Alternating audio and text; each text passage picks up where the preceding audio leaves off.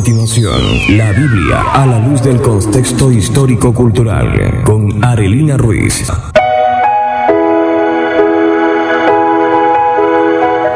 Muy buenos días a todos nuestros amados oyentes. Chava Shalom para todos ustedes. Una vez más, damos gracias al Eterno por este tiempo que nos permite compartir de su palabra. Y en esta mañana queremos saludarles a todos y voy a leer un mensaje de nuestra amada hermana Giovanna Mara. Ella nos envía por acá Deuteronomio 28.1. Si realmente escuchas al Señor tu Dios y cumples fielmente todos estos mandamientos que hoy te ordeno, el Señor te pondrá por encima de todas las naciones de la tierra. Chava Chalón, ese es el saludo de nuestra amada hermana Giovanna. Le saludamos desde acá. Y una vez más hoy doy la bienvenida a nuestra amada hermana Rosalba Mara y nuestro amado hermano Ramón Ruiz, quienes hoy nos acompañan para continuar con nuestro tema que ha sido tan hermoso, porque estamos hablando de todos esos precedentes bíblicos que están reflejados en las escrituras y que nos dan luz, nos dan ese ejemplo maravilloso de lo que es la adopción, de lo que es la asimilación y hoy vamos a hablar de una figura muy importante que es el convenio y lo vamos a hablar en el ejemplo de Raak. Vamos a permitir un saludo de parte de nuestros amados hermanos invitados rápidamente acá en esta mañana. Shabbat Shalom para todos, amados, bendiciones y que, bueno, en este día podamos, el Señor pueda extender su brazo de salvación y de bendición para cada una de las familias de, este pueblo y, y en todas partes donde es escuchada este, este mensaje. Gracias por, por permitirme estar aquí y envío saludos a las iglesias, a las congregaciones, Filadelfia, Elohim, mi experiencia con Dios y a todas las demás familias pues, de, de este pueblo. Chava Salón, hermanos queridos de esta prestigiosa emisora escuchan este programa.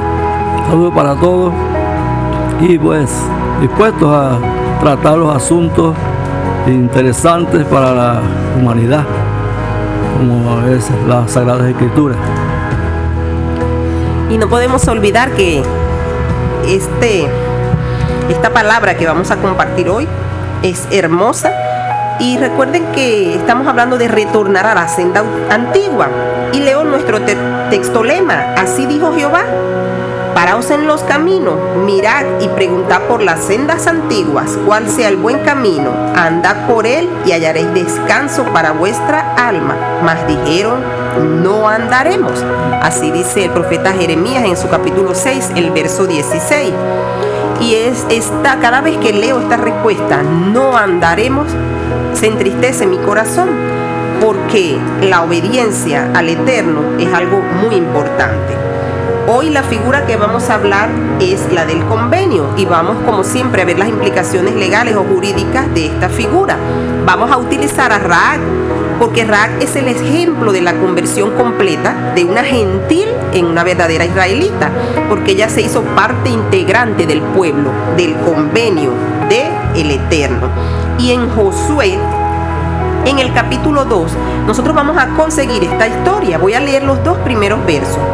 Josué, hijo de Nun, envió desde Sitín dos espías secretamente y les dijo, id a explorar la tierra y a Jericó. Ellos fueron, entraron en casa de una ramera que se llamaba Raak y se hospedaron allí. Vamos a dejarlo en este primer verso.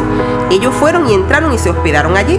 Si resumimos, Josué estaba a punto de estaba entrando a la tierra prometida, ya iban a tomar posesión y esta es la primera victoria que el Eterno les va a conceder cuando ellos van a tomar Jericó. Y en este momento en que nos encontramos acá, cuando se menciona a una mujer ramera que se llamaba Raak como tal, aparece allí, llama mucho la atención que ellos se hospedasen en casa de ella siendo una ramera y ellos iban a quedarse en su propia casa.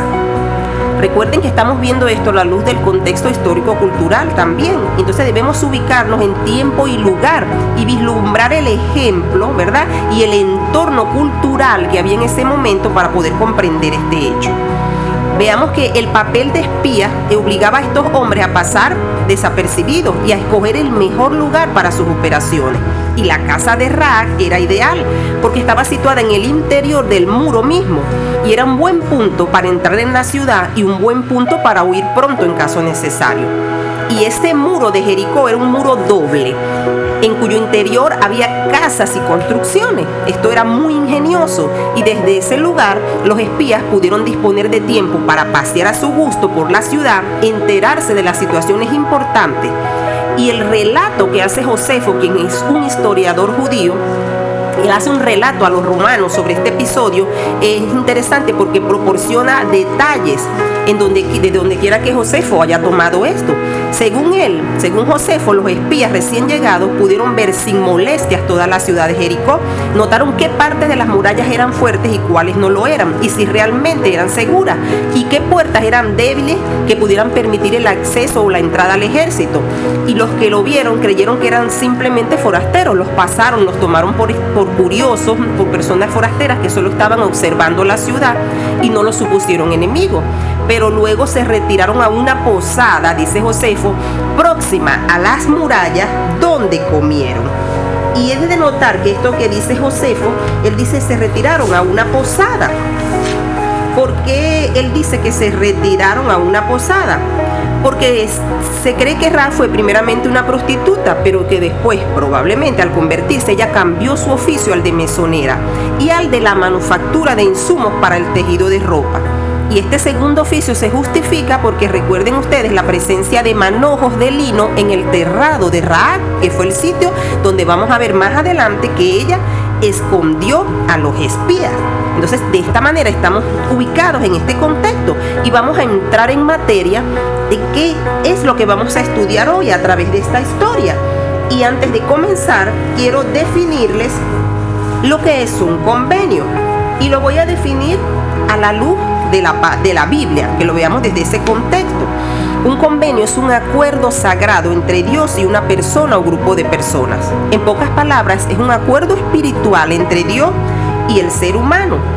Y nosotros vemos, el hombre lo llama Dios, pero es importante porque el hombre concibe a muchos dioses, pero nosotros estamos hablando del verdadero, del Elohim de los Elohim, del Eterno, de Jehová, de los ejércitos.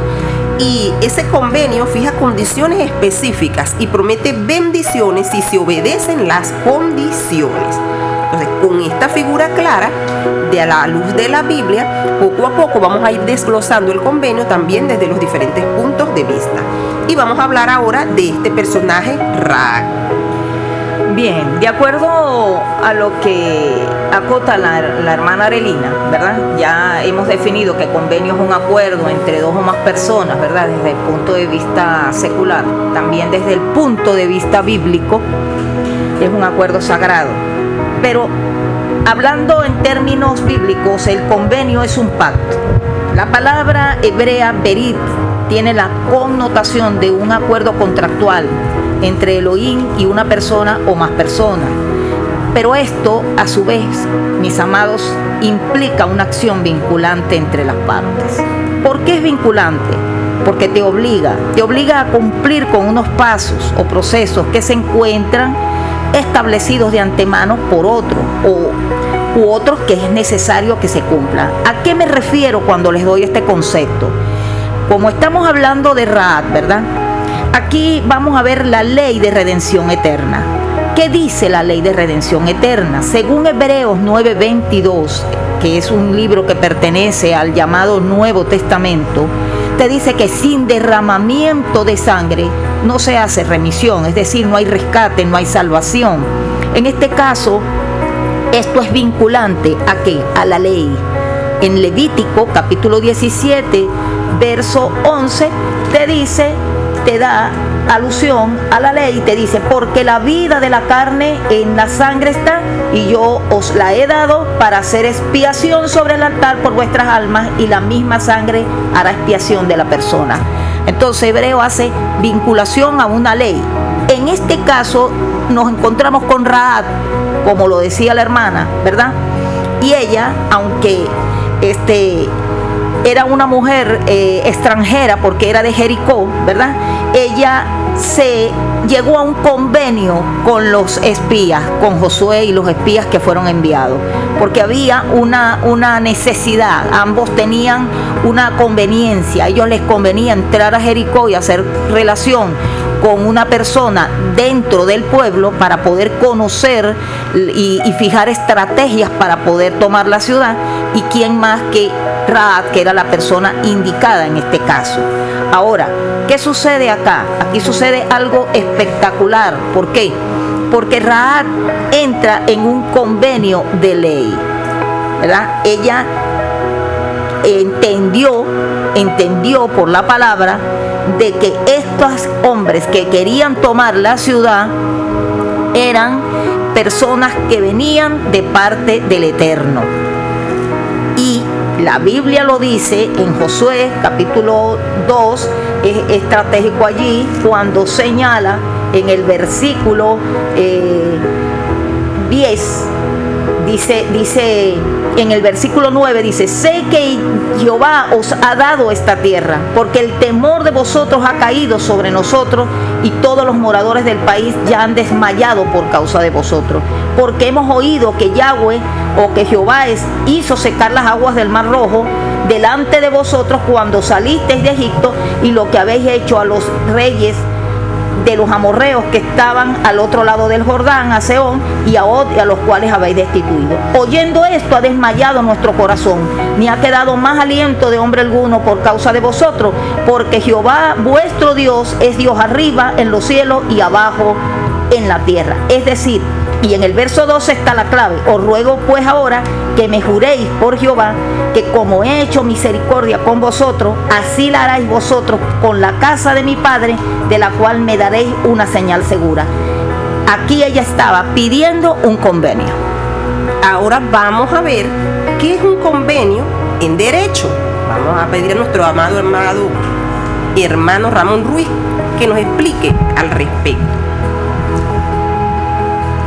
Bueno, exactamente como hablan mis hermanas de convenios desde el punto de vista bíblico, también lo tenemos desde el punto de vista jurídico y que es un acuerdo de dos o más personas para crear, transferir, modificar o extinguir obligaciones. Recuerda el artículo 1793 de nuestro Código Civil.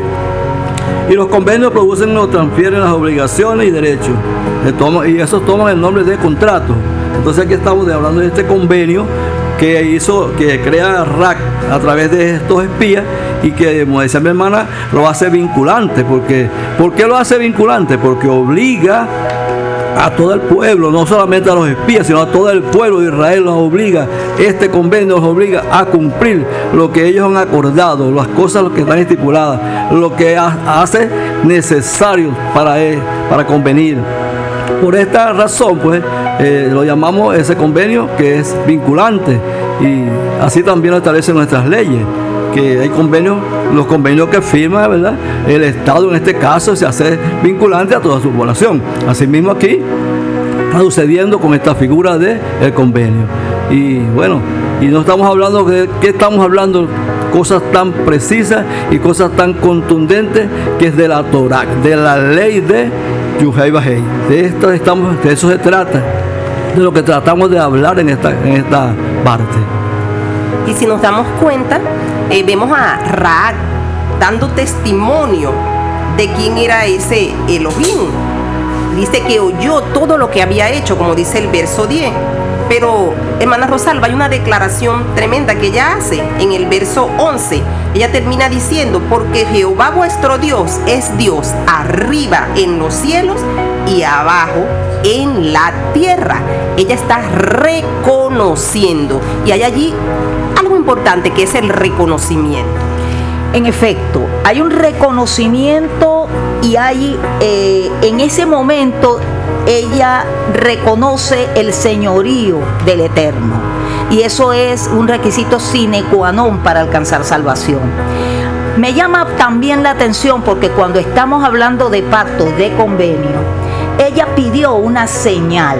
En el verso 12 dice, os ruego pues ahora que me juréis por Jehová, que como he hecho misericordia con vosotros, así la haréis vosotros con la casa de mi padre, la cual me daréis una señal segura. Ella pedía una señal. Y fíjese algo, todos sabemos, según Proverbios 1.7, que el principio de la sabiduría es el temor a Yahweh, a Jehová o al Eterno. En este caso, el temor había entrado en ellos. Por eso ya se habían hecho sabios, habían entendido, ella había entendido y su familia que Él era Elohim de arriba y de abajo. Él era el Eterno. Ok, entonces en este, en este orden de ideas quiero acotar esto, lo siguiente. En el verso 14 en el verso 14, porque ella pide que le sea salvado. El verso 13, y que salvaréis la vida de mi padre y de mi madre y mis hermanos y hermanas y todo lo que es suyo y que libraréis nuestras vidas de la muerte. Pero en el verso 14 ellos le respondieron, nuestra vida responderá por la vuestra, si no denunciaréis este asunto nuestro, y cuando Jehová nos, nos haya dado la tierra, nosotros haremos contigo misericordia y verdad. Ella entró en el pacto de la misericordia y de la verdad. Misericordia, gracia.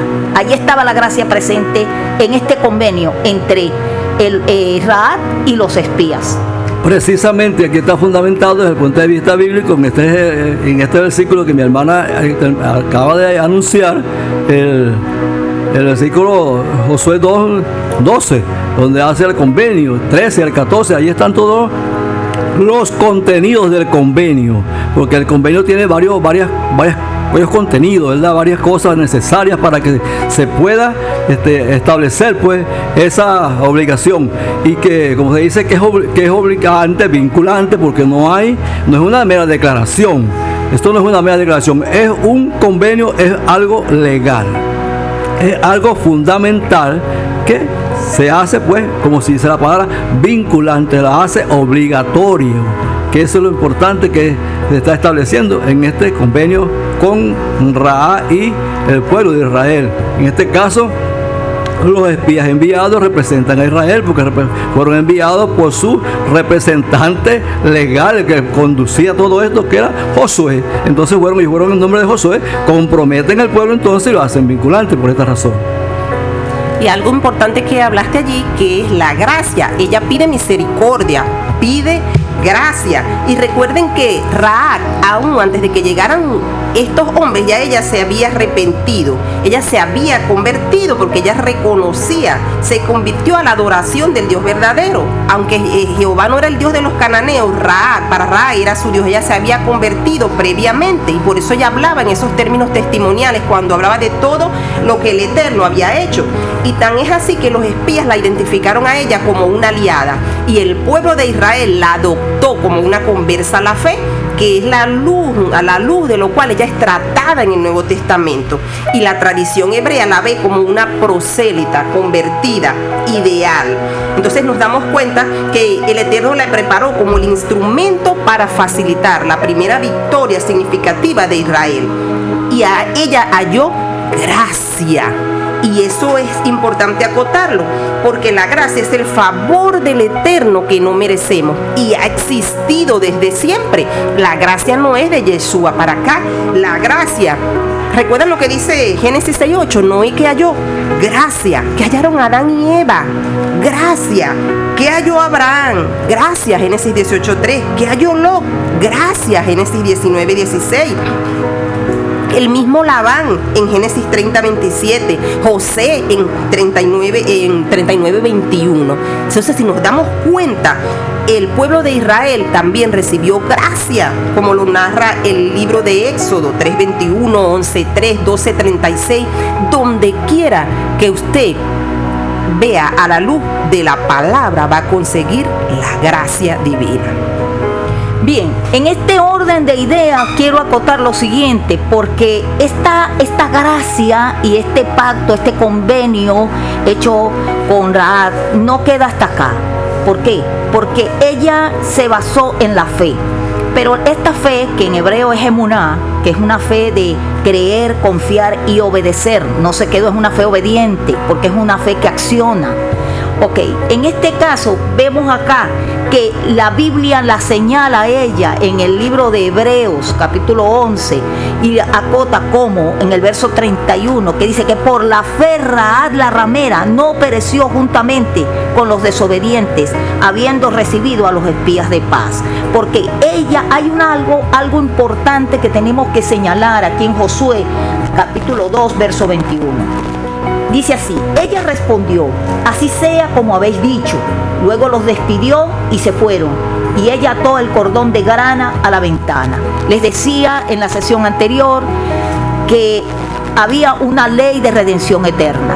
Y ella se asió de esa ley y amarró el cordón de grana, un cordón rojo en la ventana, que era símbolo de la sangre del cordero. Ella estaba sujeta a una ley y esa ley la favoreció porque halló gracia y verdad.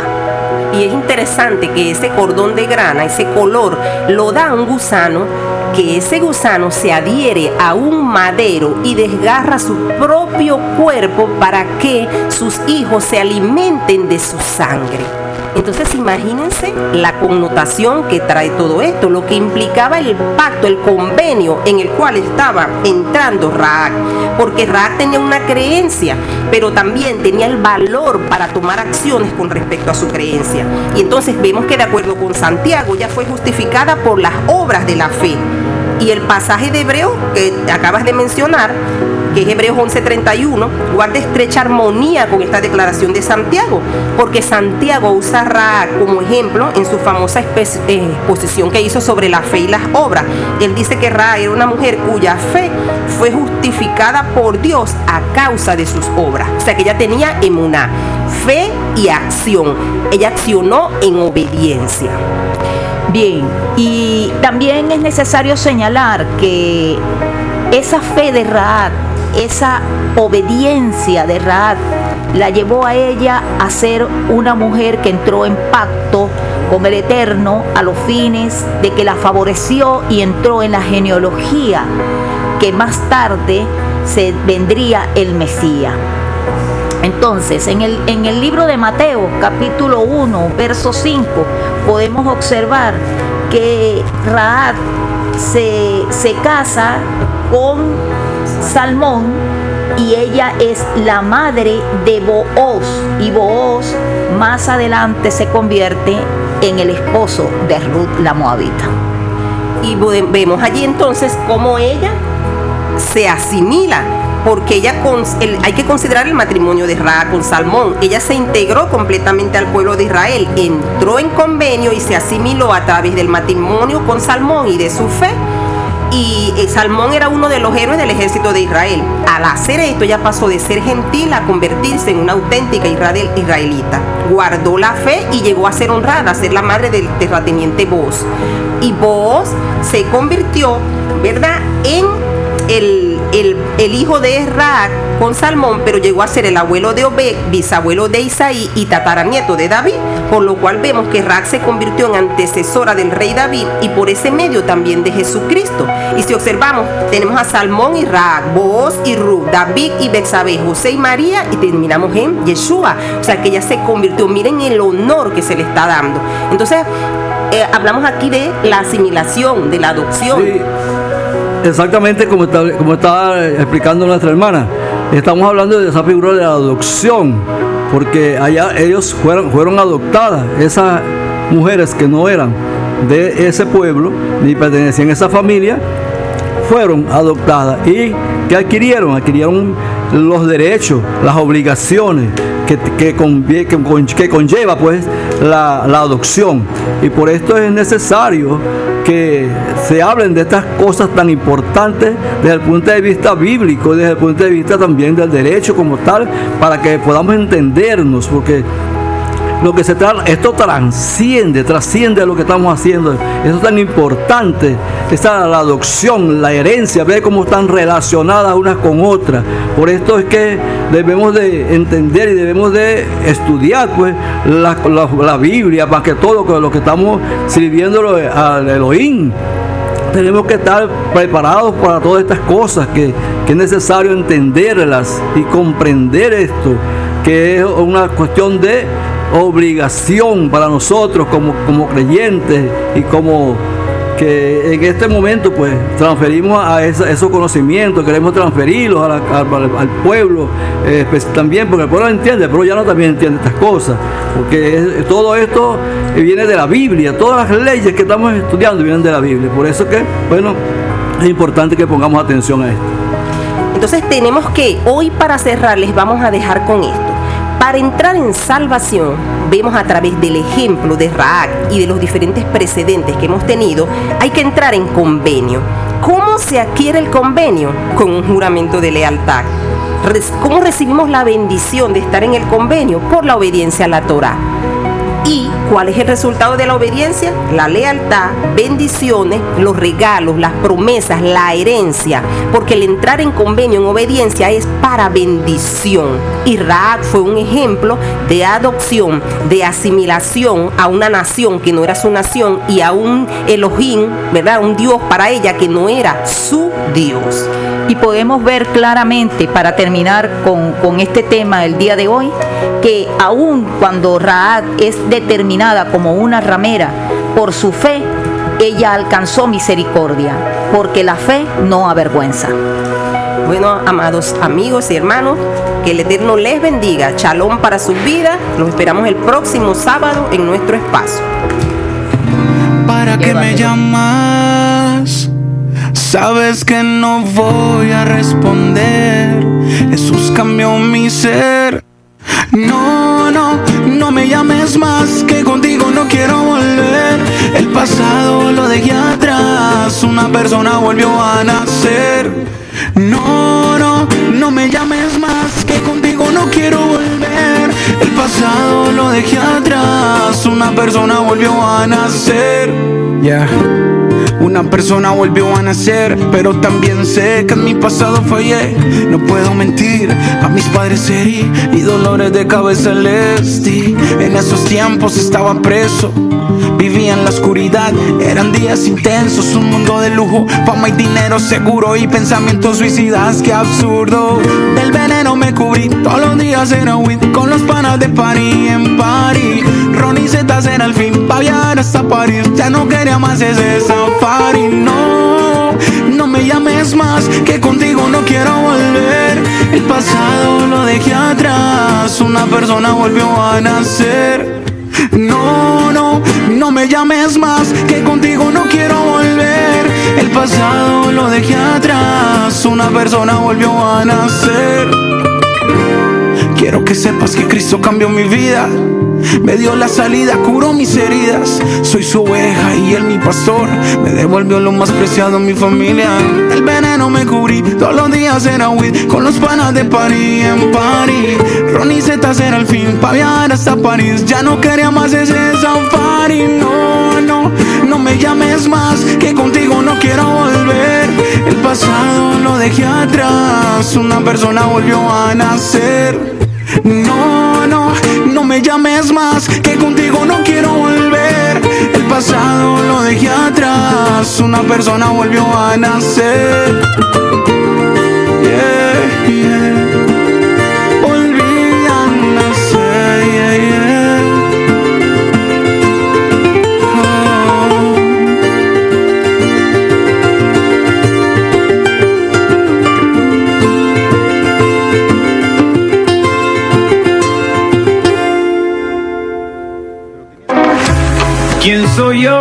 señalar a aquel que ha caído y beber esta copa de ignorancia?